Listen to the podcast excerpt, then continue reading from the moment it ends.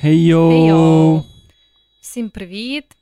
З вами черговий чудовий прекрасний випуск подкасту та й таке. І з вами сьогодні в студії на ваших радіохвилях. Я думаю, ти представишся перше. Да, всім привіт! З вами Джек, контент-маркетолог, проджект-менеджер, е, перетворювач своїх думок на слова. І дуже духовна людина. І дуже духовна людина. І Вероніка, тобто я, тобто контент-менеджер. Ой, я не контент-менеджер, чого я це Ого. сказала?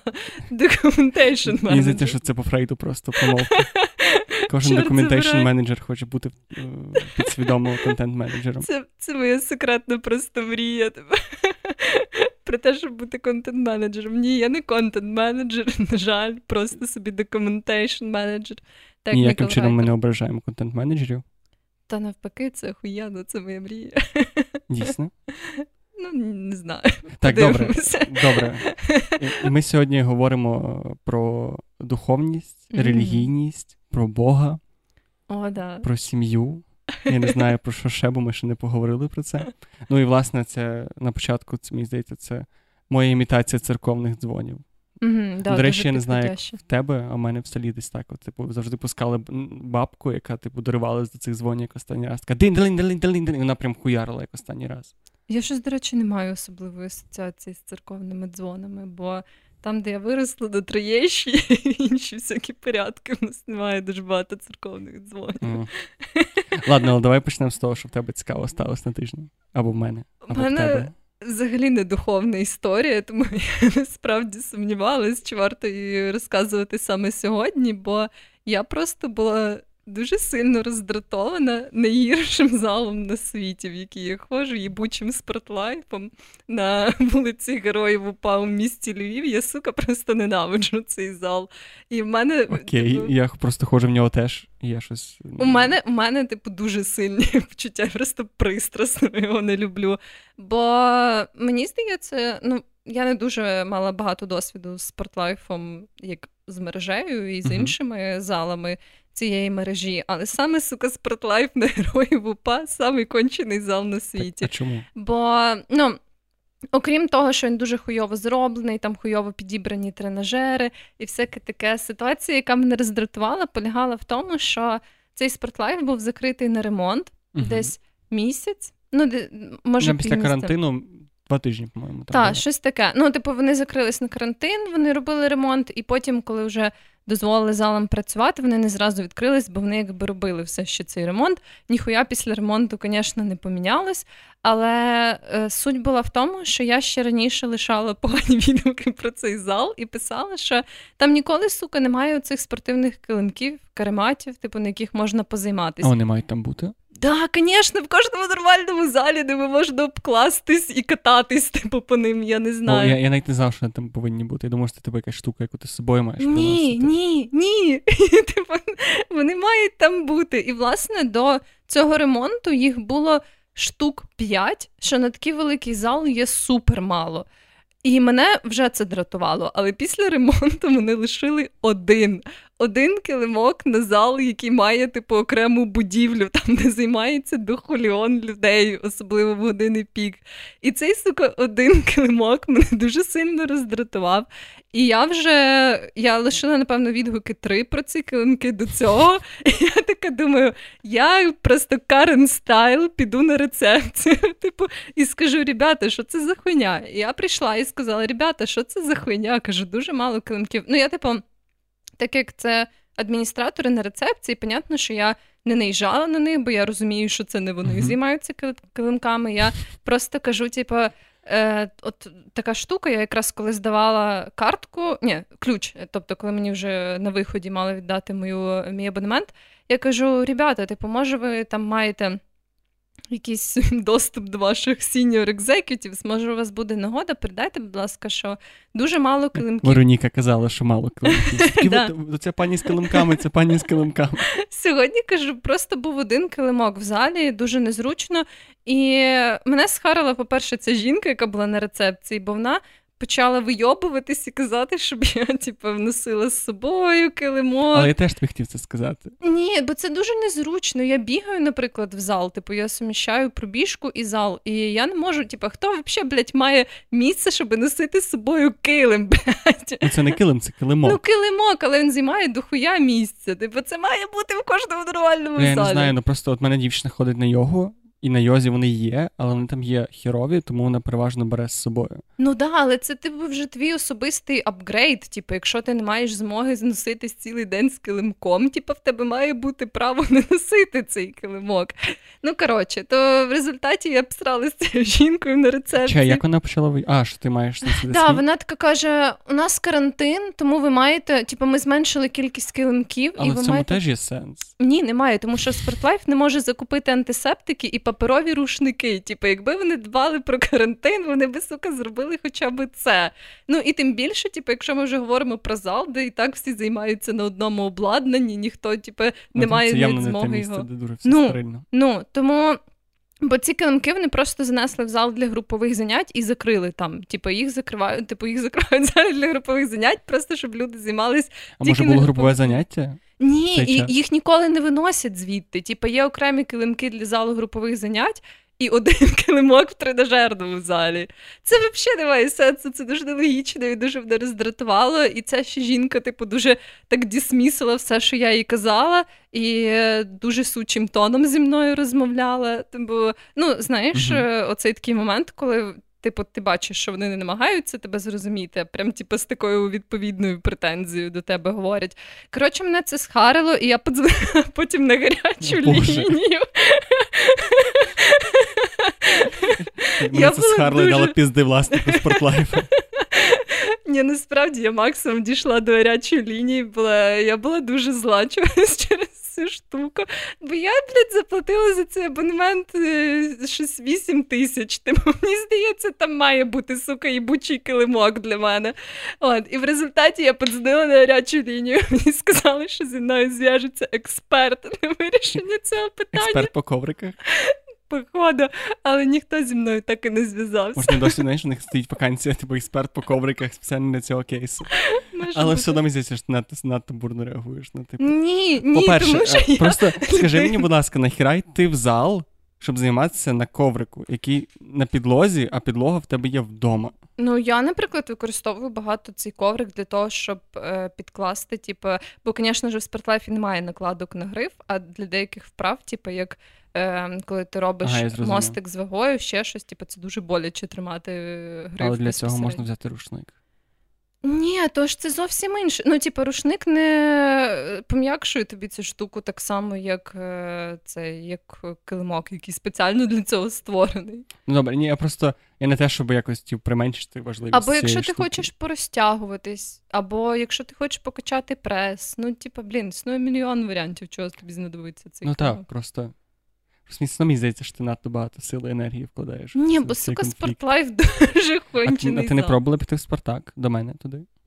Е, Ти маєш на увазі на Мазеп? Мгм. Ні, бо мені дуже незручно туди добиратись. А напевно там буде коврик. Ну, якщо там буде коврик, то це тим більше дуже кончено з їхнього боку, що в одній в одному залі цієї ж мережі є коврики, а в іншій ні. Ти думаєш, Ну, них прям знаєш, в умовах франшизи написано, типу, що у вас має бути трошки менше ковриків, ніж треба для Вероніки. може бути. Чи, але там був один коврик. Він не Один. дістався тобі? Ні, ні, бо там взяли його якісь Якась жінки. сучка. Ну, якась сучка, звісно, да. Я така підійшла запитати, можна я візьму цей коврик, бо вони ніхуя з ним не робили. Вони там щось собі стрибали просто біля нього і поклали на нього якусь свою хуйню. І я кажу, можна я візьму цей коврик? Вони кажуть, ні, він нам треба. І я кажу, ну і пішла нахуй, я собі. Мені вже не треба твій коврик. Про Бога сьогодні говоримо. Дуже духовна І дуже духовний experience, мені здається. Бо йога, ну я не- ти, напевно, не хотіла займатися саме йогою, але ти хотіла стати ближче до Бога. Відкрити себе, відчути цей спіритичний е, екстаз, а тобі, О, сука, не я дав відчула спіритичний екстаз. Може, і жах. І насправді, та, я дуже багато чув е, скарг на рахунок спортлайфу, і сам не, не є ним супер задоволений, особливо враховуючи, що там нема чим дихати. На коврики. але коврики це окей.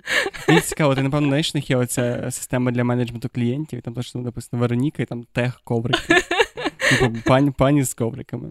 Типа, це жінка, яка постійно залишає хуйові відгуки. Але мені дуже цікаво, чи це от. Чи ти зможеш добитися того, щоб це помінялося? Я не думаю, насправді. Я вірю в тебе. Я просто давай проапдейтиш нас десь наступного подкасту. Чи тобі перезвонив мене спеціаліст по ковриках? Я постараюсь. Типу, ставте хештег Вероніці коврик Sport Life. Вероніці, це знаєш, як верніть, але Вероніці коврик Sport Life. О, дуже гарно. Прекрасна гра слів. Добре, давай. Та й таке. Давай перейдемо. Давай дуже плавно перейдемо. Це перша перебивка в нашому подкасті, до речі. Так, да, таке буває. Давай перейдемо до твоєї менш агресивної історії. У мене не менш агресивна. Ні, ладно, вона менш агресивна, будь-яка моя історія менш агресивна, бо я не така людина божевільна, як ти. Е, Коротше, ця історія пов'язана з тобою. Ми для людей, які не не знають і не були для всіх, крім нас, розказую, що я йшов в кав'ярню в неділю і по дорозі зустрів тебе. І я ще так що думав, напевно, я зараз зустріну тебе, бо мені треба було тобі сказати, що я тобі написав телеграм, а ти не прочитала. І я щось думав про це, візуалізовував тебе, і тут з'явилася ти. І я не знаю, мені цікаво, чи тільки. У мене з'являється це відчуття. Я дуже радий, що ми зараз можемо його публічно проговорити, і я знаєш, вискажуся, і ти скажеш, як це виглядає збоку. У мене дуже часто буває таке, що я натрапляю на вулиці на людей або з якими я не дуже маю про що поговорити, хоча ми знайомі, або зараз з якими я не можу поговорити, бо я кудись спішу. Uh-huh. І в той же час, типу, це не ті люди, яким ти можеш сказати просто, знаєш, бо є люди, які не можуть сказати привіт і йти далі. І це uh-huh. заїбісь, дуже класні, коли є такі люди. А є люди, які, типу, більше якось уваги від тебе претендують. Відповідно, так як ми з тобою доволі близькі, то ти теж в мене в тій когорті людей, з якими не можна просто помахати, сказати привіт і піти далі. От, але через те, що я спішив, і ми з тобою перестрілися. Це все вийшло якось так спонтанно і сумбурно. Я не помітив твого хлопця, який там теж стояв, хоча ми знайомі. І я такий просто його проігнорував перші дві хвилини, потім бачив такий, ой, бля, типа, привіт. І мені здається, що це було настільки з боку якось дивно, тупо і рандомно. От я просто. Потім прийшов сів, ну боже, що я не міг нормально поговорити, що я не міг ще щось сказати. Знаєш, цей момент, коли думаєш, боже, треба було сказати не так, а треба було сказати не так. І в мене дуже часто стається такі інтеракції, і я ніколи не знаю, типу, як це виглядає з боку.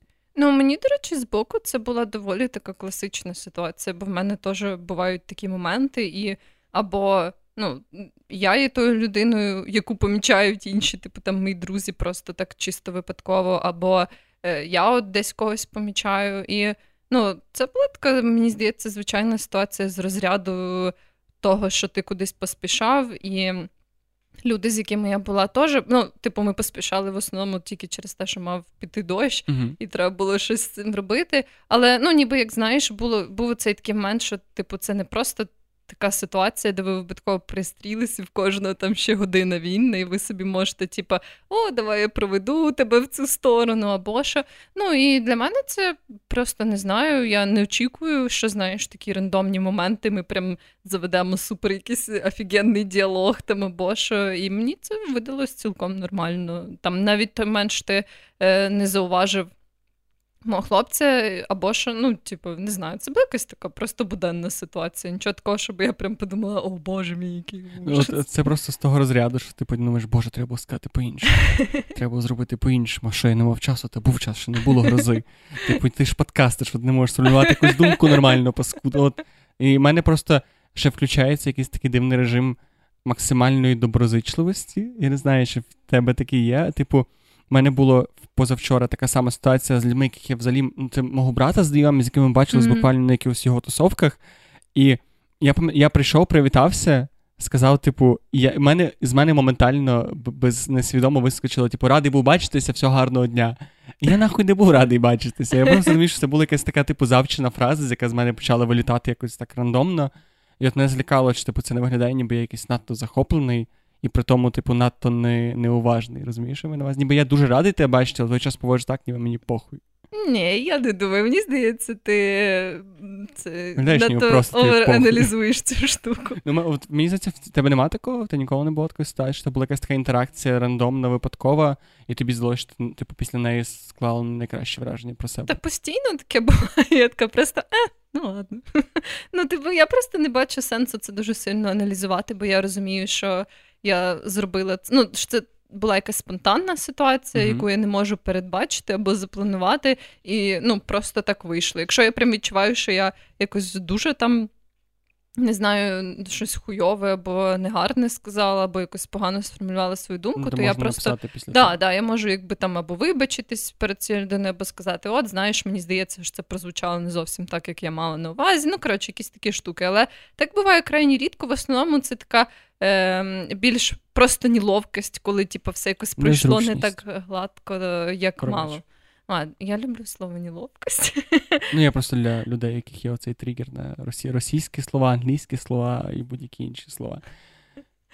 Але в будь-якому випадку, ну не знаю, я щось ем, просто сприймаю це як належну Ну, я- ситуацію. Та, я б теж не сказав, що це щось, що мене дуже сильно вибило з колії, чи я там дуже це парився. Просто мені було цікаво, що в мене є можливість зловити цю ситуацію обговорити з тобою.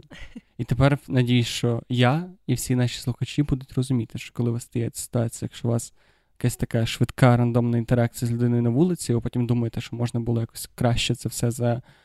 зарішати, замутити. То все-таки все окей, всі все розуміють. Або може тільки Вероніка така класна, ваші друзі думають, що ви кончені. Ну, типу, я не можу нічого гарантувати, але принаймні мені стало простіше. Ну ти слава Богу. Ось. Та й таке. Добре, давай плавно. е, Власне, ні- не переходячи плавно, до Бога. Та приходячи до Бога, мені дуже цікаво. По-перше, твій весь життєвий experience і, типу, релігійний. Я хочу просто окремо поговорити Мгм. про релігію, про духовність, про псевдодуховність і так далі. І мені дуже цікаво, як ти до цього, як тебе в житті до цього складалося, якийсь, який тебе досвід з релігією, духовністю, і як ти зараз на, на чому ти стоїш в плані цього. А, я би хотіла зразу поговорити з тобою, як ми визначаємо духовність, бо це насправді для мене таке складне якесь поняття, і я, напевно, все ще якось вагаюсь, чи я можу назвати себе духовною людиною чи ні. Бо в плані релігії мені дуже просто. Мгм. Але от в плані духовності це якось для мене набагато складніше. І мені от цікаво, що ти думаєш саме про поняття духовності, і як ти його сприймаєш. Ну, от я чому роз... з самого початку сказав, що про релігію духовність, тому що мені здається, що частко... е, вся релігія є духовною. Тобто духовність це віра в щось надприроднє, або швидше віра в щось, що ми не можемо пояснити, і важливо, що ми не, не маємо цього пояснення. Тобто це віра, яка є самодостатня, яка не потребує підтвердження цієї теорії. І релігія це коли оця віра е, якось е, формується в якусь одну конкретну догму або якесь одне конкретне вчення, на мою Мгм, думку. мгм. І Ну да, в якійсь сучасній, в сучасній інстанції, в сучасному світі, мені здається, релігія це будь-яка інстанція, по суті. Це коли духовність перетворюється з твого якогось індивідуального способу вірити в щось, що для тебе є, що, ну, що для тебе є надприроднім, але ти в це віриш, і це перетворюється в якусь групову практику. Мгм. Ну да, в Ну, мені да. це суто моя думка. Я не знаю, чи ти можливо ти інакше це розділяєш для себе. Ну, мені здається, це має сенс. Просто є якась така оця тонка межа, е, коли ти вважаєш себе духовною людиною. І я поки що, знаєш, не зовсім для себе розумію, які ці критерії, щоб я от зрозуміла чітко для себе, чи я духовна людина, чи ні. Ну, от я от, насправді теж мені не подобається слово духовний, бо воно в мене якесь таке викликає якесь дивне асоціація з Ну кришнаїтами, не знаю чому. Ну, мені здається, що якщо ти, наприклад, медитуєш, при тому, що ти там атеїст, ти можеш, ти частково духовний, Але ти не релігійний. На півшишечки. та на е, духовний. Маю на тобто, якщо ти віриш в всесвіт, ти духовний.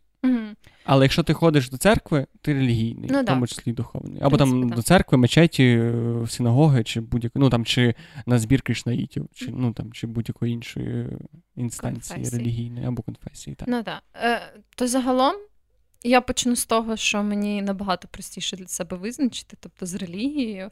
І я не є релігійною людиною. Я, в принципі, ніколи особливо не була релігійною людиною.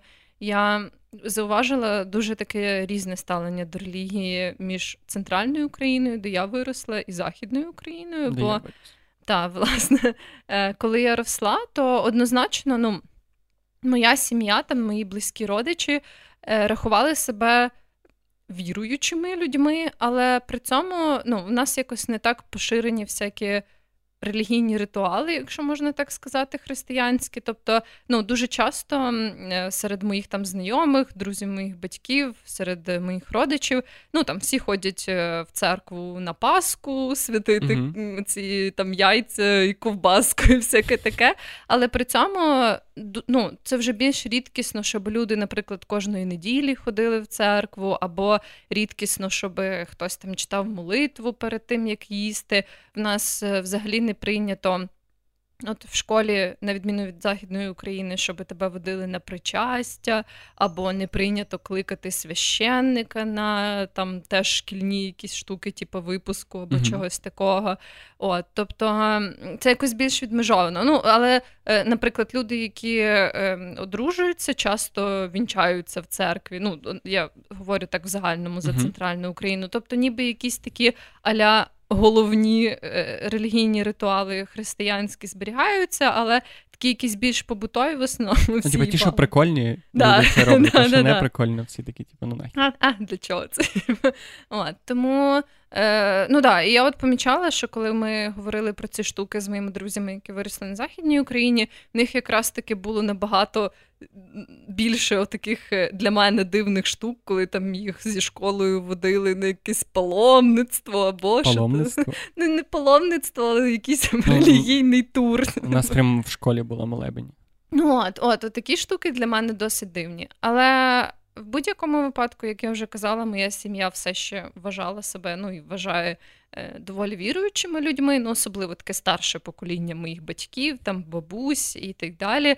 От, Бо молоді, якби такі аля мої там двоюрідні брати і сестри вже плюс-мінус мого віку, вони мені здається, вже трохи так далі відійшли mm-hmm. від цих всяких релігійних штук. І я дуже чітко пам'ятаю, що в дитинстві, наприклад, мені. Бабуся розказувала якісь там, ну не часто, але е, якісь штуки пов'язані з релігією, там якісь ці біблейні історії, біблійні біблійні історії. там, Або я читала якісь ці штуки, і для мене це ніколи не мало особливого. Ну, типу, я сприймала це як якусь просто історію. А ти дивилась ті прекрасні мультики про Ісуса на СТБ, вони, здається, йшли. Там був такий прям завжди там був якийсь Ісус, який щось ходив, мутив, якісь двіжушки, там мертвих оживляв, там рани лікував. Він завжди був такий, типу, ахуєнний дружок Ісус. Ого, ні, я навіть не знала, що таке існує. Блін, це було дуже класно. Ну, це не було, типу, це було типу, в історичному сеттингу, і це ніби пересказані біблійні історії, але це було цікаво. Я любив ці мультяшки, ну ладно. Дуже ні, я собі якийсь джетік здивилась, ну, всяке таке. От, Але, коротше, я якось ніколи не сприймала це серйозно, і через те, що мене не силували ходити в церкву там або що, ну крім Паски, звісно ж. От, то я якось ніколи в дитинстві не сприймала це серйозно. Мені здавалося, що це просто якісь веселі історії. Там, ну, як знаєш, ці міфи, легенди, біблійні історії. Для мене все це було десь на одному ну, рівні. Воно по великому рахунку ну, десь да. так і є. От, Тому я ніколи якось не відчувала цієї, ну, знаєш, як Мені здається, деякі діти, які ростуть там в середовищі дуже релігійному, ну можуть так само серйозно це сприймати і прям дійсно думати, що вони попадуть там в пекло або навпаки в рай. Ну, коротше, всякі mm-hmm. штуки. Я ніколи про це серйозно не думала. Я собі, ну, така, типу, думаю, ну ок, якась там типу така теорія, і все. От. Е, І потім в якийсь момент, коли в мене був оцей період типового підліткового максималізму. Я дуже радикально перейшла в атеїзм. Звісно ж, я прям типу любила псратись в інтернеті під якимись картиночками ВКонтакті і всяке таке. І дуже прям так відмітала всі ці релігійні обряди і якісь традиції.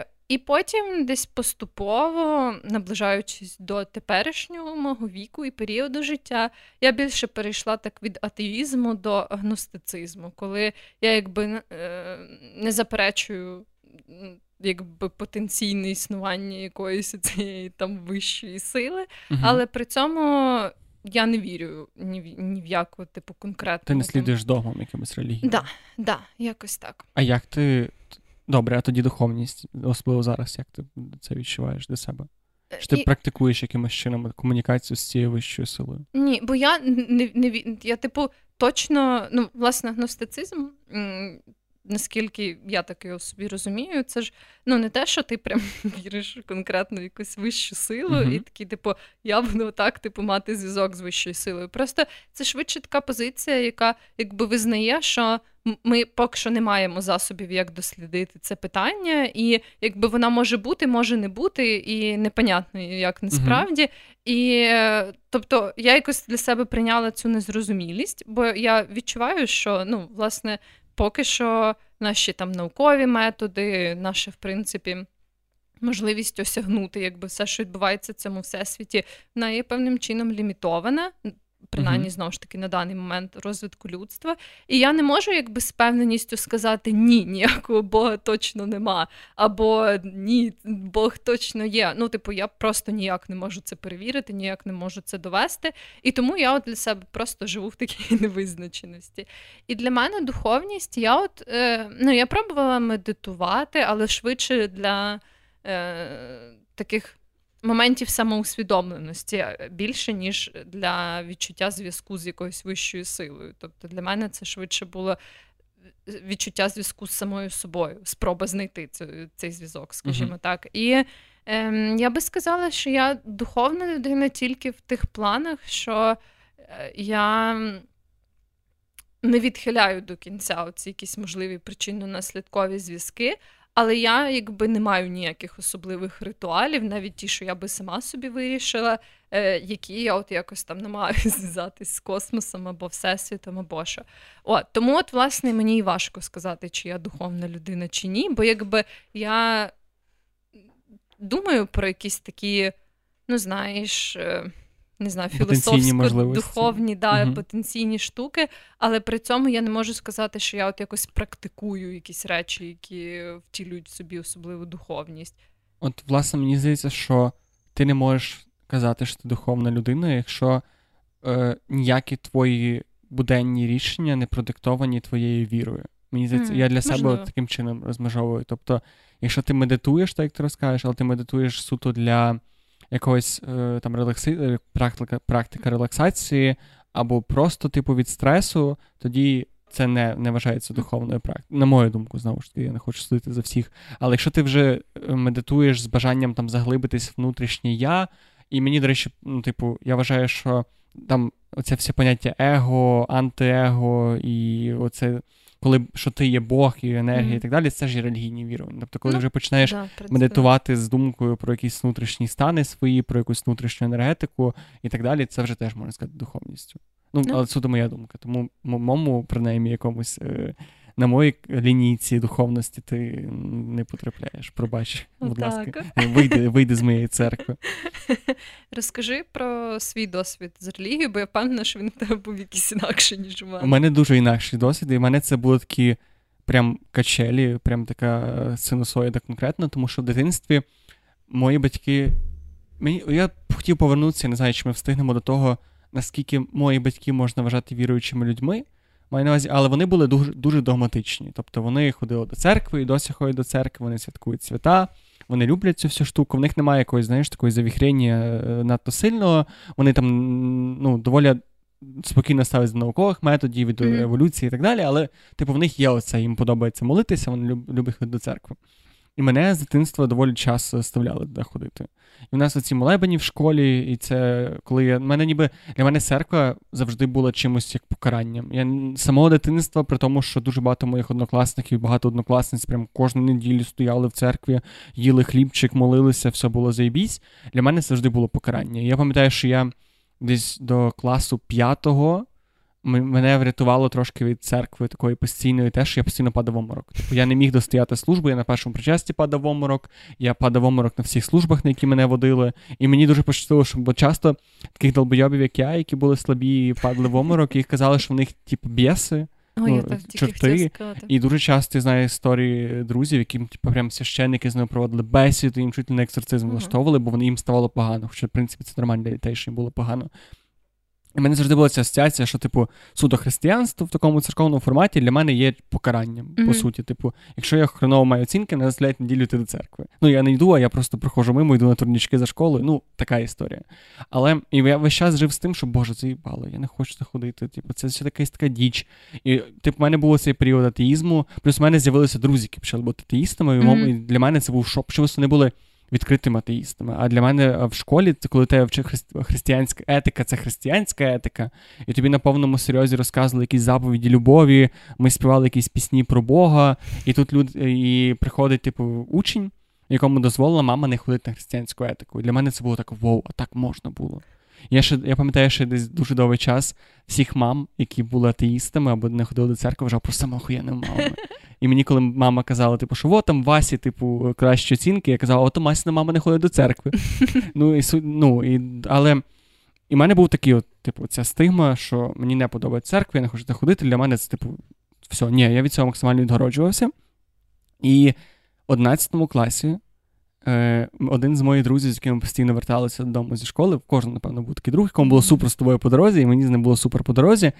І він мені, коротше, в якийсь момент почав втирати за. Коротше, він почав з того, що таки, а знаєш таке зараз, що зараз каліюга. І я такий, що, блядь? І коротше, він і він мені втирав за буддизм, за оці чакри, за. Е, Боже, ці ну, коротше, ці всі е, поля енергетичні навколо мене, за те, що типу м'ясо тебе отруює, ага. за те, за кришнаїдство, за медитації. Ну, Це було так на такому доволі примітивному рівні, насправді. А скільки вам було років? Ну, 15-16. Непогано. Але для мене тоді це було так, типу, чого, блядь? Він мені скидав відосики на Ютубі, там, де діти такі, типу, розказують, що в них сталося просвітлення, і вони ахуєлі, і вони стали супермогутніми і передбачають майбутнє. І я такий, знаєш, там такі відео без звуку, не без звуку, а без відео, просто якийсь типу, запис mm-hmm. якогось малого, який піздить. І я такий, о Боже, вау, що це таке? Тобто, це був перший мій контакт з чимось таким, типу, усвідомленням того, що є оця віра в щось таке надприроднє, яке за межами церкви. Тобто, mm-hmm. що, типу, не тільки в церкві люди вірять в якусь штуку, а є ще штуки. І вони mm-hmm. якісь, ну, мені звучало дуже екзотичними і цікаво. Мені здається, що, до речі, частково в нас так люблять всі кришнаїдство і східні релігії, саме тому, що вони супер екзотичні. Mm-hmm. Вони щось таке супер супер нове, бо для мене це було, типу, чого можна медитувати. Для мене було. Шоком те, що вони не молилися, а навпаки, слухали себе. І mm-hmm. на, насправді мені досі здається, що в цьому є набагато більше сенсу. Mm-hmm. От, Але якийсь час, і я так з тим віруванням, типу, я тоді, до речі, перестав їсти м'ясо, щоб бути ветеріанцем, і це збереглося досі. І якийсь час я прям дуже за цим всім слідкував. Я там, типу, це медитував, дивився всякі візуалізації, медитації, мантри, хуянтри. Я я ходив оцей мантра хаус дуже довгий час, десь два роки, не регулярно, але ходив. І останні три роки в мене почався така, типу, не атеїзм, а саме якесь таке чітке усвідомлення, що релігія, вона, як пояснити, вона ніби перекладає відповідальність на щось інше. Uh-huh. І до недавнього часу, бо, бо, до речі, я коли почав готуватися подкаст, дуже сильно поміняв свою думку про духовність і релігію загалом. Ну, не, можливо, не сильно, але поміняв. І в мене був цей період, коли такий, типу, все, що чуть-чуть виходить за рамки наукового методу, все, що чуть-чуть, типу, хоч торкається оцієї теми духовності чи релігії, все, це відмітається. І я дуже довгий час так жив, і такий в мене був такий максимально прагматичний підхід. І зараз я починаю розуміти, що він ніяким чином не допомагає мені. Тобто я розумію, що релігія не є чимось. Ти не можеш стверджувати, що це ну, релігія, чи мені більше духовність, тому що релігія це по суті, дуже часто це духовність, яка монетизована. Ну, Для мене це так. Mm-hmm. Тобто, коли люди просто медитують, це класно, коли люди платять за ап, за апку 7 доларів в місяць, тому що там їм хтось пиздить, що закрити очі і уявіть, що у вас над лівим вухом літає Будда, то це вже релігія, по суті. От. І я розумію, що духовність супер може бути корисною штукою для, для тебе. І, типу, якщо враховувати, що вона не дуже шкідлива, ну тобто, якщо просто думати, що це вся хуйня. Типу, ти залишений сам на себе, ти відповідаєш за своє життя, немає ніякого Бога, всесвіту, типу, все, що відбувається, по-перше, супер рандомне, ти не маєш ніякого на це впливу, uh-huh. то це веде до нігілізму. І дуже класно, коли ти можеш з нього зрозуміти, що якщо ні в чому нема сенсу, то в цьому є сенс, і зробити для себе трошки. Але теж це, це вже і тоді це вже заходить в духовний стан. Якийсь такий, коли ти розумієш, що життя прекрасне, тому що воно беззмістовне. Угу. І, типу, це оця безмістовність, ця наповненість стає твоїм Богом. Але якщо і, і тоді це твої стає релігією. І такий, окей, значить, не далі просто все безмістовно. Але не обов'язково, ти можеш просто дійти до цього висновку, і ніби як просто жити далі. Тобі так не здається. Ну, типу, це не обов'язково буде така штука, яку ти, типа, будеш. Але цей висновок робить тебе духовним. Хіба? Ну, для моєї якісь цій картині. Тобто, ти вже починаєш приймати рішення на основі цього. Розумієш, я на увазі? Ну да, ну я би сказала, що зараз я дійшла типу, десь в своєму житті до такої стадії, коли мені здається, що просто, типу, так як воно є, так є, і не знаєш, грубо кажучи, що не існує нічого, крім ем, теперішнього моменту. Але знову ж таки, от я не можу назвати себе духовною людиною. Я ж просто так собі вирішила і все. Ну, Просто тут починається проблема тоді, коли ти кажеш, що, типу, нема ніякого після до і так далі, нема нічого зараз. Тобто ми просто кусок кучка атомів в величезному всесвіті, які нічого не вирішують, ні на що не впливають, і ми підемо нікуди і прийшли з нікуди. Дуже важко при цьому знаходити хоча б якийсь сенс в буденних речах. Тобто, окей, типу, все, що ти робиш, не має змісту. Ну, тобто, те, що я кажу, тобто ти доходиш до нігілізму, uh-huh. тобто, все, що ти, ну, тобто, яка різниця, чи ти зараз записуєш подкаст, ти, чи ти бачиш героїн, чи ти мертва. Ну, Немає да. ніякої різниці. Тобто, ти доходиш до того, що треба насолоджуватися моментом, і mm-hmm. що момент прекрасний, якраз в цьому оця ентропія, цей хаос всесвіту і є прекрасним і є сенсом життя. Mm-hmm. Але виходить, що це є твій Бог.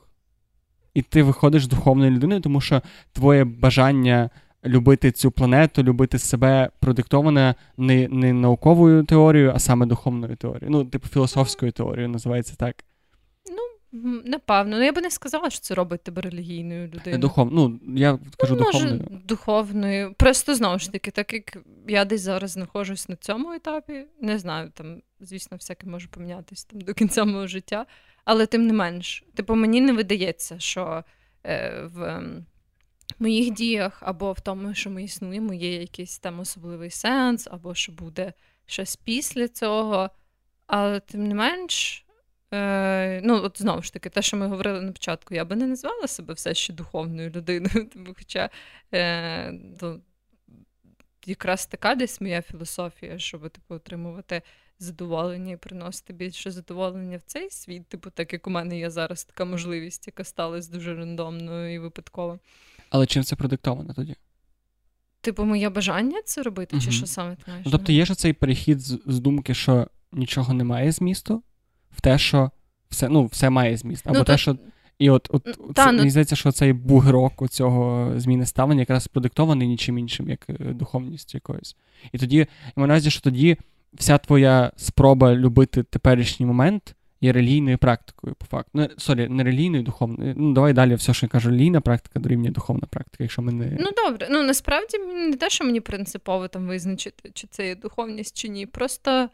Е... Ти не, не відчуваєш себе так? Ну, може, в якійсь певній мірі.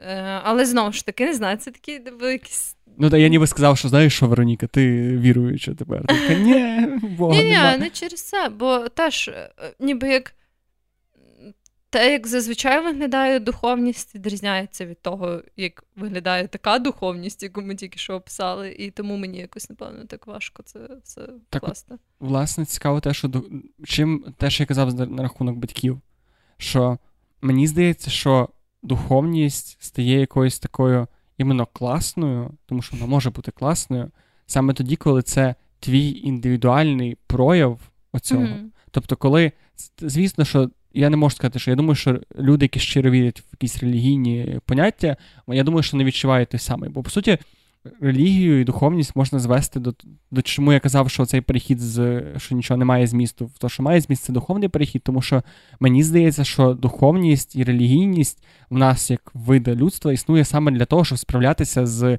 якимись особистісними кризами, особистісними соціальними кризами, тому що. Питання, на які ти не можеш відповісти, ти можеш відповісти тільки релігійно. Uh-huh. Тобто питання, кого бісає тут, що буде далі, як жити, як. Тобто, ти можеш, ну, це по суті філософське питання, відповідь на які завжди буде релігійне, в тому mm-hmm. чи іншому ключі. І, власне, тому мені здається, що релігія прекрасно справляється з подоланням криз внутрішніх, емоційних, людських. І в такому ключі мені здається, от власне від від цієї думки я почав думати, що нема нічого такого поганого в дозволянні собі е, вірити в щось або практикувати якісь релігійні штуки. І е, вертаючись до теми, чому мені здається, що мої батьки не дуже не дуже релігійні люди, тому що не дуже віруючі, тому що мені здається, що якраз в них бракує. Не беру всіх судити, це тільки з боку мого, як це виглядає, що ніби вони слідують догмам, тому що вони слідують догмам, mm-hmm. і ніби в цьому немає оцього такого прекрасного бажання, що, блін, я відчуваю, що мені від цього класно. Mm-hmm. Мене це мотивує ставати кращою людиною. І що цікаво, що релігія, е, релігія і саморозвиток, по суті, однаково пропагують розвиток твій як людини. Mm-hmm. Там просто це продиктовано більше бажанням наблизитися до якогось божественного стану, а тут це продиктоване бажанням просто типу, стати кращим індивідом. Ну, да. Але от, власне, мені здається, що коли ти забираєш з цього математичного рівняння бажання розвиватися, бажання шукати якісь свої способи комунікувати з Богом, якісь заїбатіші молитви, які тебе охуєннішим е- там підносять, от тоді це перетвориться на якийсь такий странний, майже зомбований стан. Коли ти ніби віриш, ти ходиш до церкви, але ти забираєш оцю найважливіше і найприємніше, що є в релігії, це можливість mm-hmm. бути обдурити себе якоюсь мірою і отримати від цього задоволення. Ну так, да, в принципі, може бути. Але. Е, Якби ти, власне, описав зараз себе, ти є духовною людиною, на твою думку? Ну, от я якраз е, зупинився в цьому на тому, що те, що кажу, усвідомлення того, що я духовна людина тільки тому, що я думаю, що життя має сенс. І зараз я почну. Ну, от я переходжу. Я колись. Е, Є дуже класний мультфільм. Я не знаю, чи ти його бачила, він називається Midnight Gospel. Це, до речі, від нашого колеги-подкастера англомовного, не пам'ятаю, як його звати.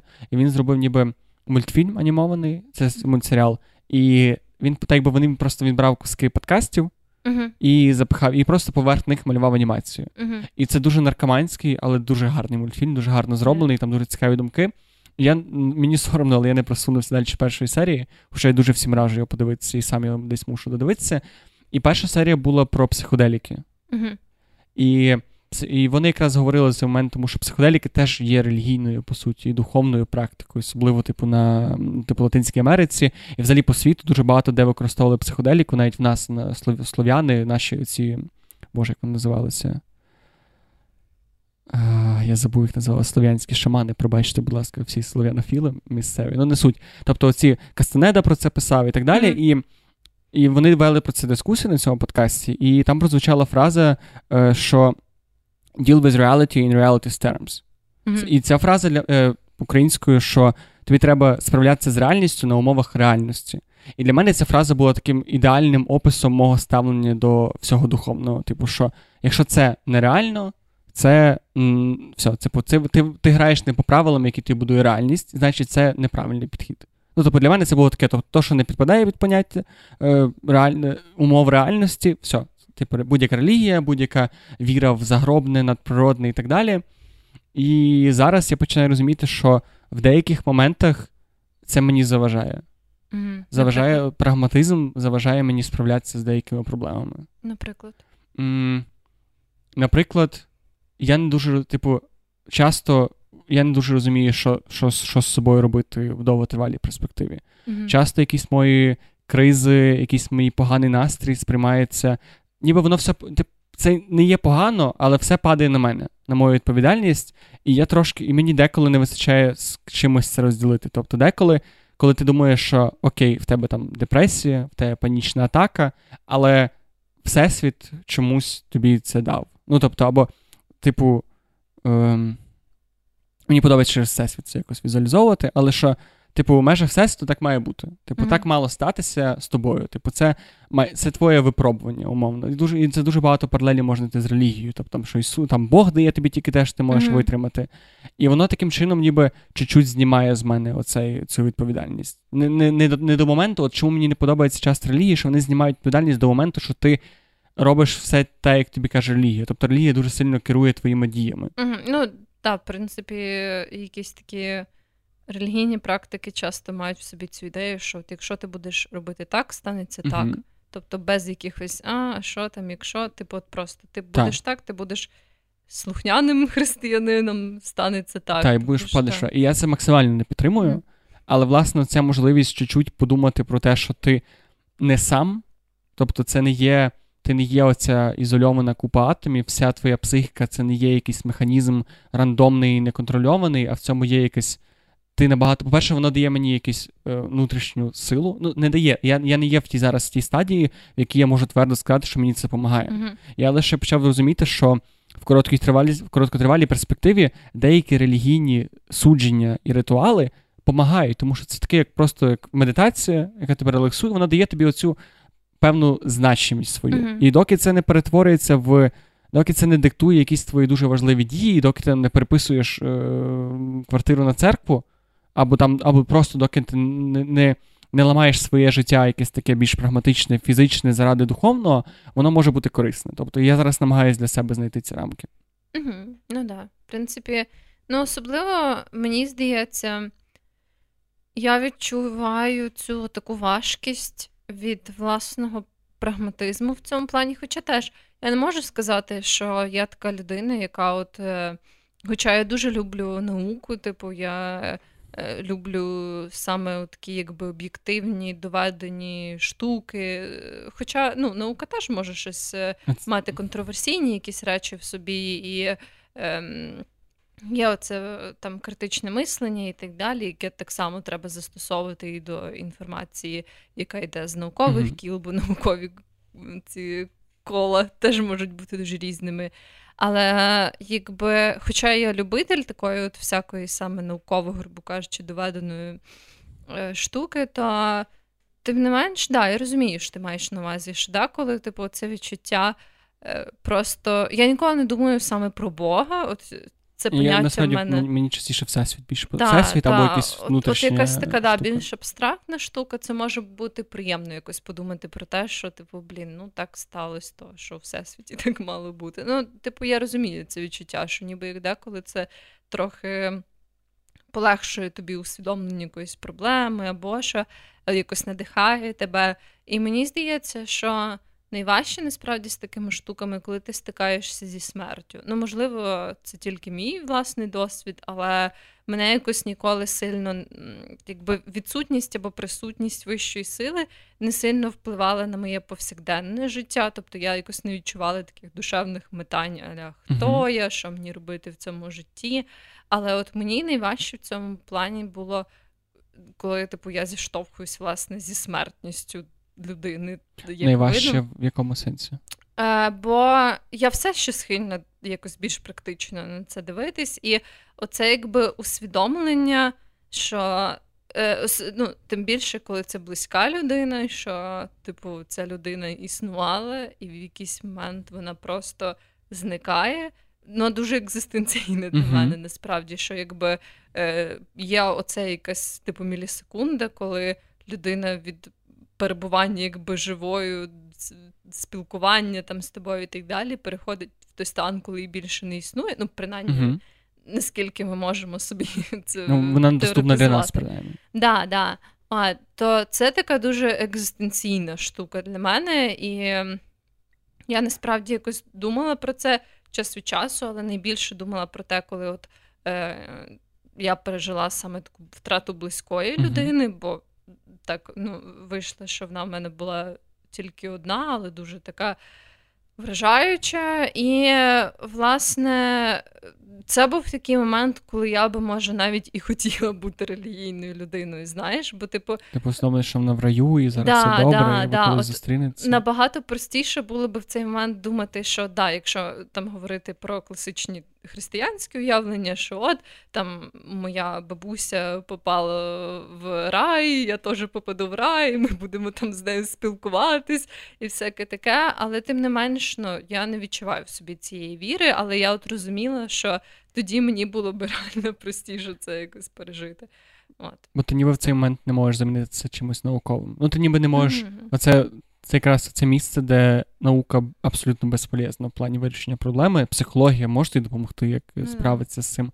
До речі, я замітив за собою, що я щиро вірю, ну, може, щиро це трошки за грубе слово, але я вірю в реінкарнацію. Я не знаю чому. Типу, там є оця притягнута за вуха теорія, що так є закон збереження енергії, mm-hmm. є ця енергія, яка тебе живить, вона не може піти в нікуди. І логічно, що вона може перетворитися в нову істоту. Mm-hmm. І, типу, це ж так це мені ще дуже цікаво. Я дивився ток е, науковця, фізика. Це було це була не наукова розмова, просто він казав, що дуже цікаво, що всі атоми, які зараз існують, вони існують спочатку Всесвіту. Тобто, при тому, що твоя свідомість там їй там 20-30 років, але кожен атом в своєму тілі йому стільки ж років, стільки Всесвіту. І ніби ну, вони не зникають, бо це неможливо, він не може зникнути. І мені от реінкарнація чомусь мені завжди здавалося чимось таким. Неочевидним, але чомусь мені здавалося це правдоподібним завжди. Мені, до речі, теж завжди подобалась теорія реінкарнації.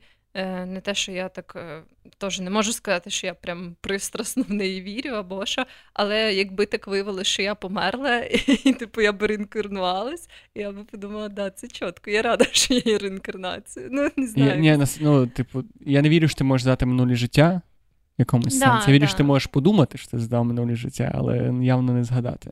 Міш, але от це усвідомлення я недавно йшов спортлайф. Сука, спортлайф. Я просто йшов і такий.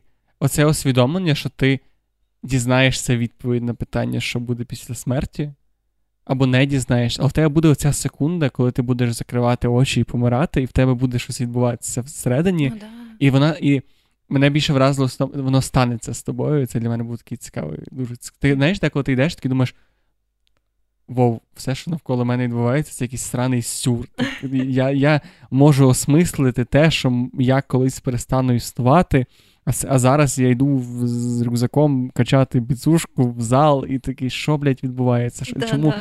чому це все має сенс? Да, в мене теж насправді і якось не знаю, чого так співпало, але від початку пандемії, можливо, через те, що ну, якось дуже багато стало розмов про теж смертність. Це таке це ніби стало mm-hmm. такою постійною частиною життя.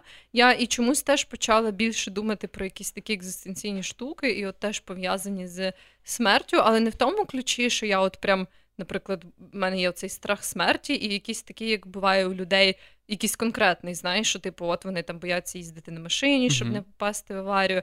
Е, я якось думаю про це не в такому ключі, коли вже заглиблююсь ці думки, а от саме в якийсь такий плані екзистенційному, знаєш, коли я лежу на дивані в трусах, тому і думаю, є бать, це ж колись я перестану існувати. І це так дивно. І, і це водночас цікаво. Ну, тобто, да, да. ти, ти от Кожен з нас дізнається відповіді на найважливіші питання, але ми не зможемо нікому про це розказати. Але Або ми... зможе, може, це ж ці всі штуки, там, що падають предмети, о полтергейсти, люди такі намагаються якось тобі пояснити, що да, да, як жити. Знаєш, ти побреш, виявляється, що весь цей час реально були полтергейсти і привиди. І вони думають, що ми долбойоми. Ті, бля, ребята, ну скільки можна, скільки можна. Типу, па- предмети падають. Вам в церкві, там люди, о, демони з вами говорять, типу, передачі про нас знімають, а ви, сука, дебіли про. Все, що це не вірити, ну як так можна? можна просто. Добре, що є пару медіумів, які можуть це зробити. До речі, я знайшов дуже цікаву штуку. Це TED Talks Філа Боргеса. Якщо можете, можете потім, якщо цікавиться, послухати окремо. І цей мужик дуже цікаво надав перевагу релігії, причому такої е, старої релігії. В чому, в чому суть?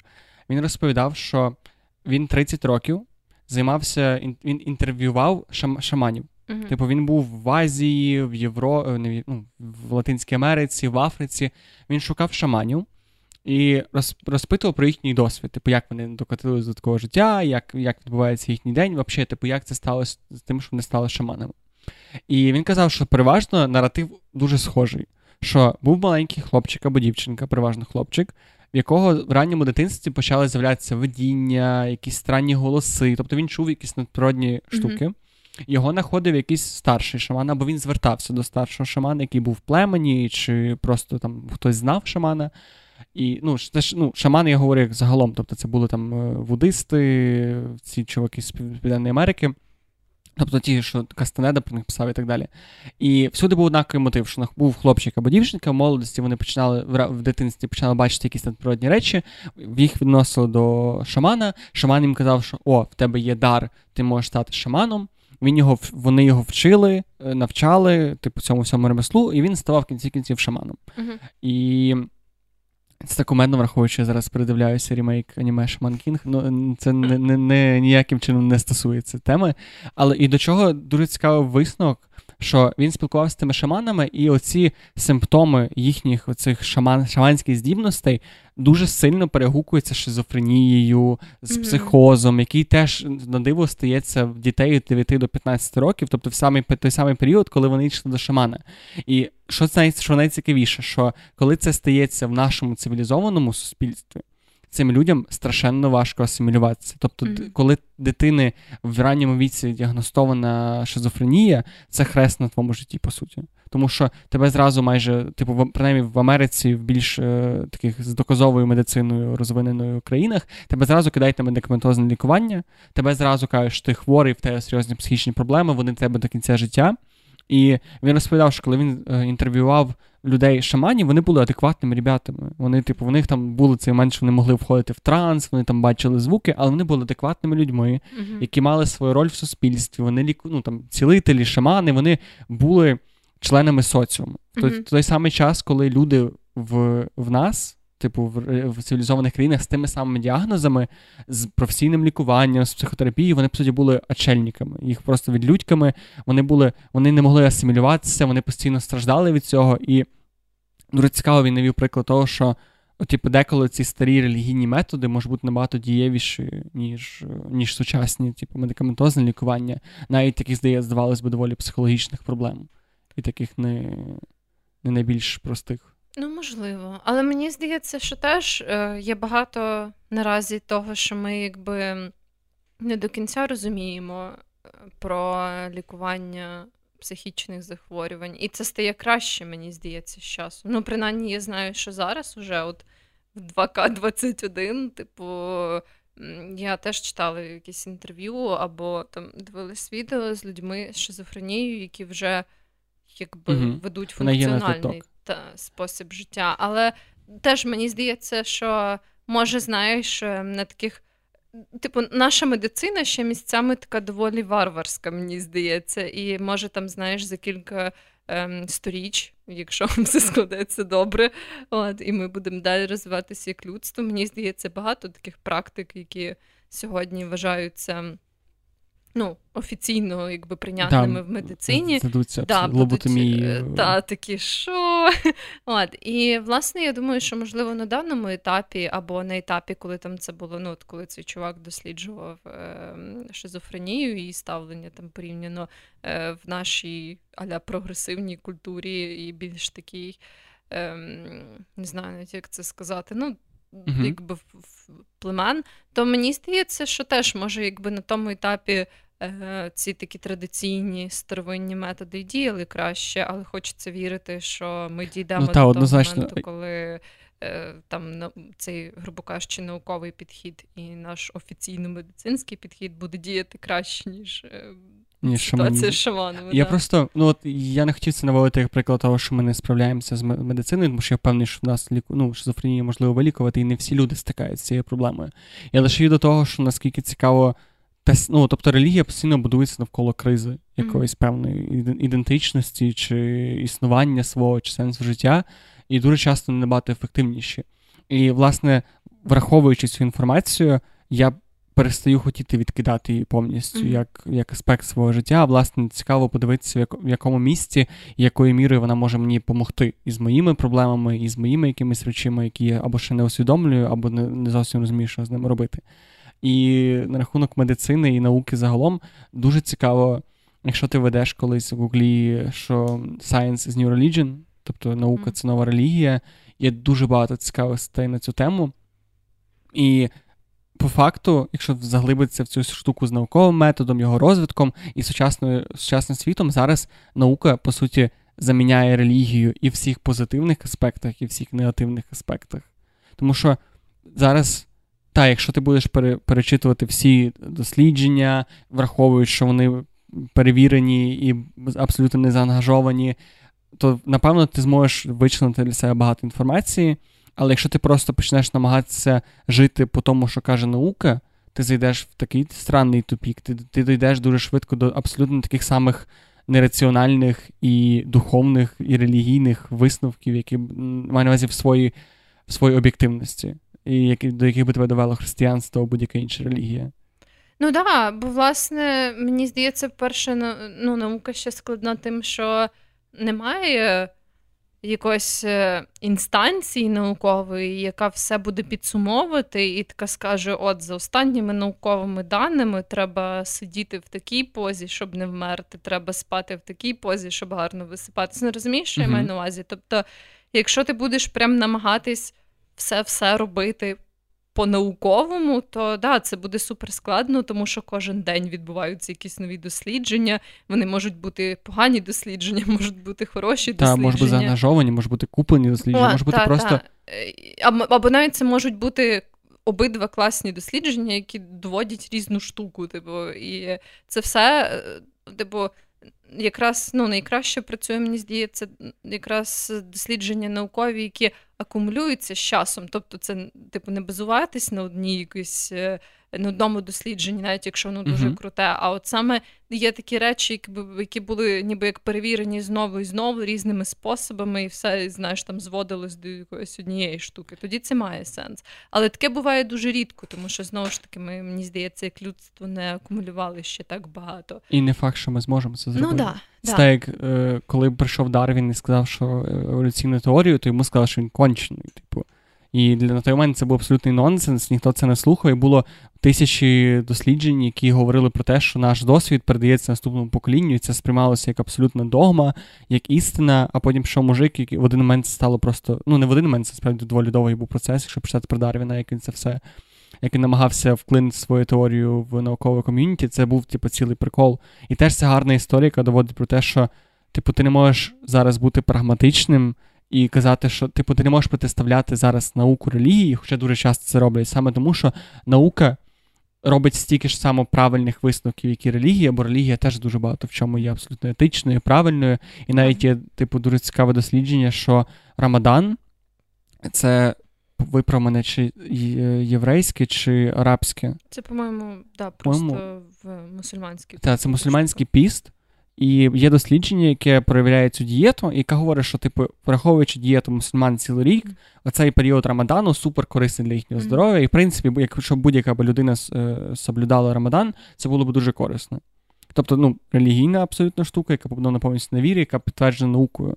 І в той же час, типу, скільки є дивних речей в релігії, які можна не підтримувати чи підтримувати, так само як там молитися на північ, е, ходити кожну неділю до церкви, їсти хлібчик з ложки, так само в науці.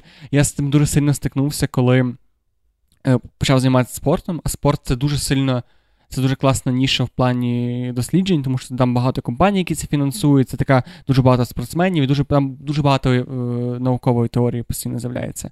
Але там але бу... разом з тим ніхуя не ясно. Абсолютно. Типу, ти не можеш зробити ні одного висновка, тому що є стільки досліджень, які між собою повністю е, контрастують, одне одного заперечують, mm-hmm. або.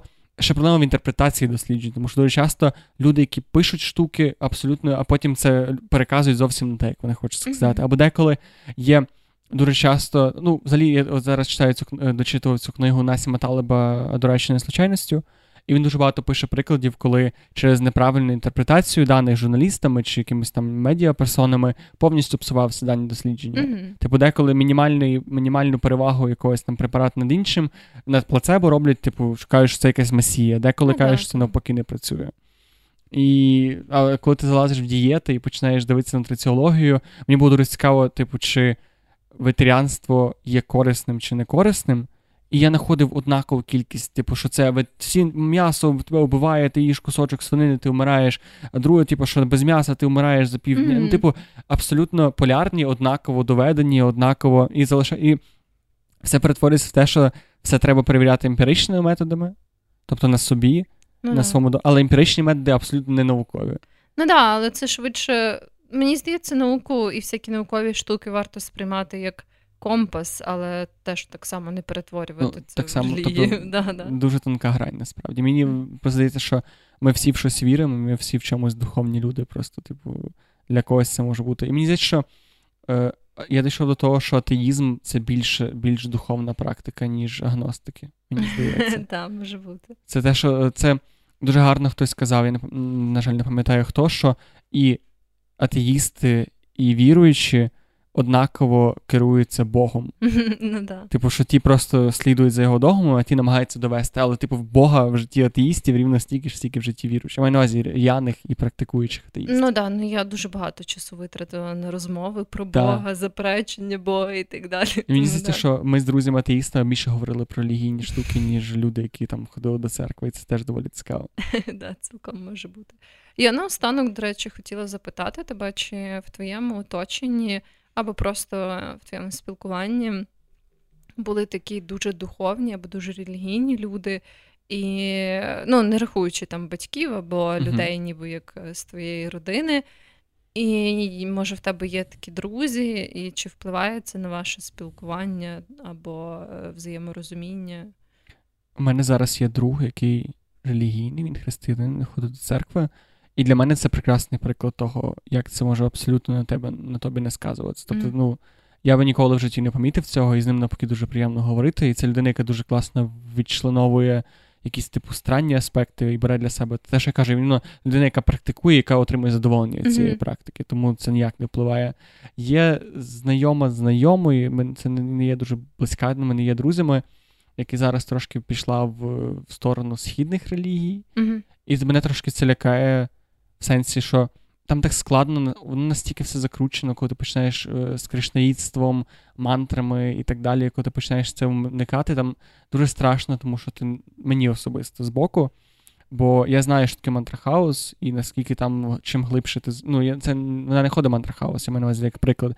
Наскільки, коли ти заходиш туди глибше, там проявляється дуже такі, скажімо так, не не, не то, що Крішна хотів, щоб ти робив аспекти. От, І тут дуже страшно, що, типу, Типу, мені ще здається, що вона не хочу нікого образити, але прекрасний приклад того, коли релігія і духовність стає трошки чимось не таким, тому що майже всі її дії, слова, все, що я чую про неї останнім часом, пов'язане якимось чином з її релігією. Mm-hmm. І мені здається, що це оця точка, коли щось не так. Тобто, коли духовність диктує більшість твоїх дій, Прям напевно, поглинає твоє Так, мені здається, що тут щось. Це це точка для мене, коли вона не. А і ще остання моя така інтеракція з релігійними людьми. Це просто дівчина, яка в нас колись писалась, це подруга мого друга, який зі мною жив. І вона мене насправді переконала в тому, що я абсолютно не не, не можу слідувати християнським догмам, тому що вона вчилася в семінарії, і вона була вся така, типу, ну, вона дуже старанна учениця, і вона їй дуже подобалось богослов'я. І ми щось просто з нею говорили, і ми щось зайшла мова за тварин. Uh-huh. І от вона мені на повному серйозі з повною впевненістю казала, що, типу, Бог створив людей вищими за тварин, за будь-які інші штуки, і, типу, нормально їсти тварин, тому що тварини створені, типу, ніби зразу нижчими. І для мене ця філософія, типу, абсолютно не є прийнятна. Я вважаю, що всі, типу, всі істоти, включаючи тварин, е, рослин і так далі, вони, типу, десь.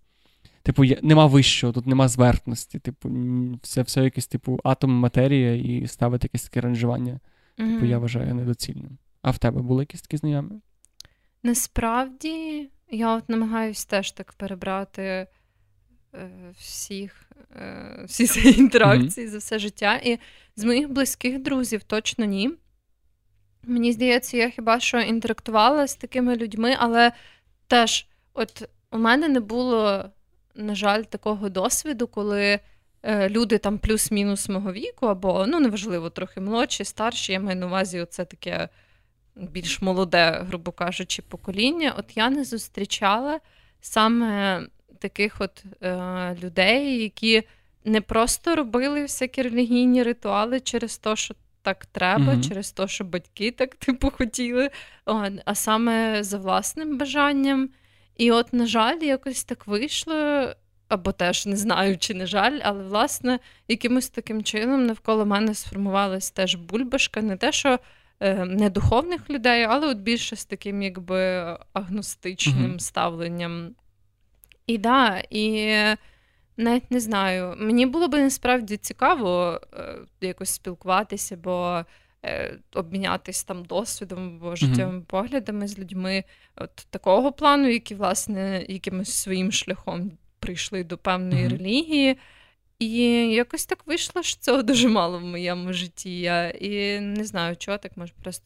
Ну, це дійсно стало. зараз. Якщо ти не є в цьому ком'юніті, мені здається, це швидше виняток. Ну. Але теж це мені здається поганий знак, що Це або знак того, що ми з тобою якісь заангажовані, або те, що ці ком'юніті доволі закриті і не дуже хочуть комунікувати з зовнішнім світом. Ну, може бути, бо от власне, що ну, я би не хотіла спілкуватися, знаєш, на такому рівні, що якби ця людина, з якою я говорю, відчуває себе кращою, бо вона дотримується своїх релігійних настанов, mm-hmm. а я ні. Ну, тобто, ну, знаєш, це мені би та, мені би хотілося, щоб це була така, якби розмова на рівних, щоб ми усвідомлювали, що от я живу так, ця людина живе інакше, і ми б якби обмінювалися таким от досвідом або враженнями, як нам допомагає або заважає та чи інша штука там е, в плані нашої духовності, релігійності або відсутності mm-hmm. релігійності. Але так чомусь дуже рідко виходить, не знаю. І от, і в мене так не вийшло. Ну, У мене хіба було таке з людьми, які там не знаю, вірили в фази місяця або там астрологію і так далі.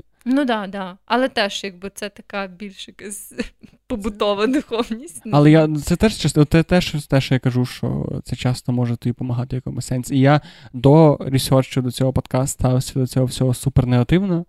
Зараз я ставлю з цього менш негативно. Я досі ніяким чином не хочу своє життя це брати, але я почав якось краще розуміти, для чого люди це роблять. І я перестав думати, що це може їм якось нашкодити, тому мені якось тепер простіше з людьми, які кажуть, що вірять в фази місяця, в планети, в астрологію, в human да, дизайн і, чомусь, і так далі. Я зауважила, що дуже популярним стала штука з кристалами, типу лікування кристалами, зарядження кристалів. Я не знаю. Штуки. От, і Мене це смішить, ну, ніякої Але мої батьки до тих, лікувалися хто... бджолами насправді. Ну типу, да, да, це недалеко однакова хуйня. Хтось лікує, хтось п'є цю ножпу. Або сичу. А я раз прийшов з розтя... мені сказали, що в мене розтягнення м'яза якогось, тому в мене болів бік, а я думав, що в мене болів живіт. І мені все виписали на, на якусь, типу, кап, шлункові каплі. При тому, що в мене було розтягнення м'яза, але я думав, що в мене буде живіт, але мені знову писали, типу, якусь хуйню для живота. Ну от. Так. У мене ще питання до тебе є: чи в тебе були моменти в житті, які ситуації, які типу ти не можеш описати ніяк, як духовний, окрім того, що це був духовний якийсь такий період, там якісь містичні події, якісь такі странні речі, співпадіння, якісь знаки Всесвіту. Блін, я би навіть хотіла, щоб у мене щось таке було, але ні, я не знаю, в мене не ставалося ніколи такого. Ну, типу, всі речі, які ставалися зі мною протягом життя, були якісь просто. Що ти можеш їх пояснити? Да, да. Ну, типу, бували такі моменти, коли я собі думала, ну, типу, знаєш, коли це ставало вже таким якимось переломним переломною подією. Типу, що, наприклад, я там була чимось незадоволена, бо е, от я зараз думаю якраз про ту ситуацію. Звісно ж, яку просто постійно згадую зі своїм коліном. Це червона нитка, яка йде через весь подкаст.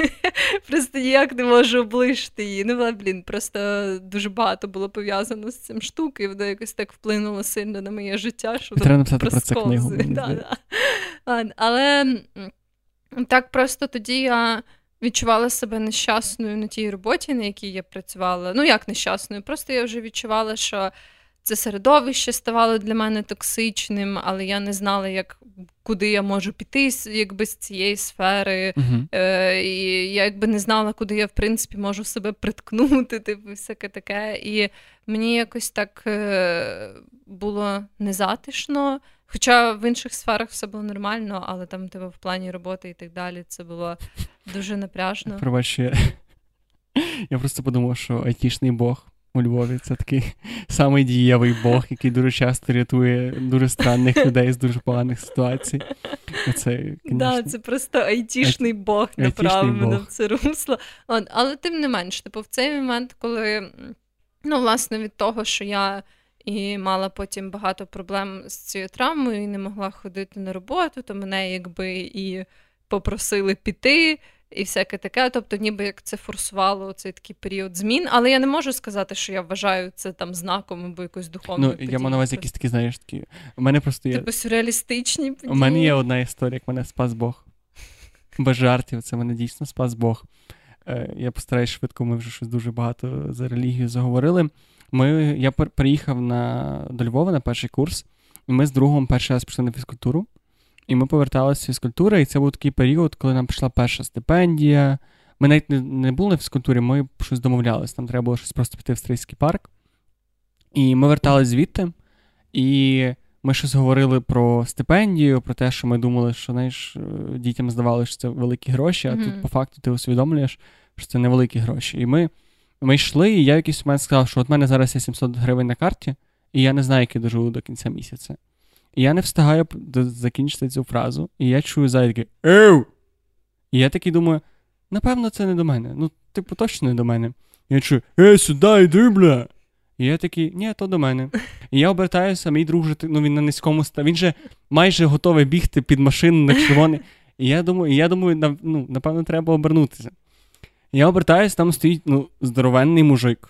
Ну, типу, прям амбала, ми ще були такі двоє худі, і прям йде на нас з палку, з пальцем, такий, ей, сюди, бля. І коротше, і ми, ну, типу, я дивлюся, він друг мій бігає явно швидше за мене. І плюс він готовий вже бігти на черв... Я просто, ми стоїмо як два долбойоба, ми не знаємо, що робити. І тут ні звідки виходить священник в рясі, по, ну, в рясі, прям типу, всім, всім, всьому, всьому своєму мундирі, і, і такий, ні, ні, чекай, мужчина, ходіть. І і відвів його просто кудись. Ми ми такі ще дві хвилини стояли, той мужик його просто кудись відвів. Я не знаю, що він йому сказав. Я не знаю, що він. Ну, типу, якщо це не порятунок Божий, то я не знаю, що таке порятунок Божий. Найіронічніше те, що я задав цю історію тоді, коли я поступив в ОКУ. І я подумав, що це я таким чином від, від, від, віддячив за пацану зверху за за порятунок. От, Це був най, найбільш мій духовний experience, який я можу О, згадати. Дуже гарно. Прям клас. Давай на цьому тоді закінчимо. В тебе є якісь рекомендації для наших слухачів? Так, да, в мене є рекомендація, бо ну я впевнена, що вже прям всі і їхня мама подивились цей серіал, але тим не менш я тільки до нього дійшла. І, можливо, хтось пропустив той момент, коли цей серіал був на піку популярності, і теж його не подивився, як я. Ем, Хочу порекомендувати Queen's Gambit, тут Гамбіт mm, королеви. Ну, Він дуже він дуже класний. Е, Я знала, що він буде класний, і тим не менш мені було дуже цікаво його дивитись. Він був дуже крутий. Хоча я багато чула про нього і мала якесь вже уявлення там про цю головну героїню, про те, що плюс-мінус буде відбуватись, але все одно багато. Але, чому... він дуже класно ламає очікування, да, правда? Да, типу, я не я очікував, що все буде зовсім не так. Так, так, багато в чому він мене здивував, і не знаю, круті персонажі, мені здається, класні такі нетрадиційні лінії, яких ти не не очікуєш там взаємовідносин і так далі. Коротше, крутий. Да. І, і те, як вони зняли шахмати і зробили з цього драматичну лінію, це це, да, це да, шедевральне, насправді. Це теж Гамбіт королеви, він правда українською називається? Окей, я хочу порекомендувати фільм теж, але вже щось ближче до чогось духовного. Я хочу порекомендувати фільм Шоу Трумена. Мені теж здається, що його бачили всі на світі, але я побачив його буквально цього року. І мені здається, що це дуже хороший такий, типу, приклад того, як все, що ми можемо, вся, вся ця ілюзія, яка може бути побудована нами в своїй голові, може зламатися в один день, yeah. і все може виявитися зовсім. Так як люди, якісь, які думали, що е, сперма передає інформацію в яйцеклітину, і так, а потім здивувалися, що все насправді еволюція рандомно тасує гени. Так само може бути і. Коротше, шоу Трумана прекрасний фільм, я дуже раджу його подивитися. Отак. Та й давай на цьому закінчувати. Дякую, що були з нами. Та, дякую, що приєднались до нас сьогодні Моліться, або завтра. Медитуйте. Е, що там ще? І не будьте ніглістами. Або будьте, якщо вам так Ну, типа, вір, вірте в щось. Йоба, ну треба ж, ні. Добре, гарного вам часу доби і па-па. па-па.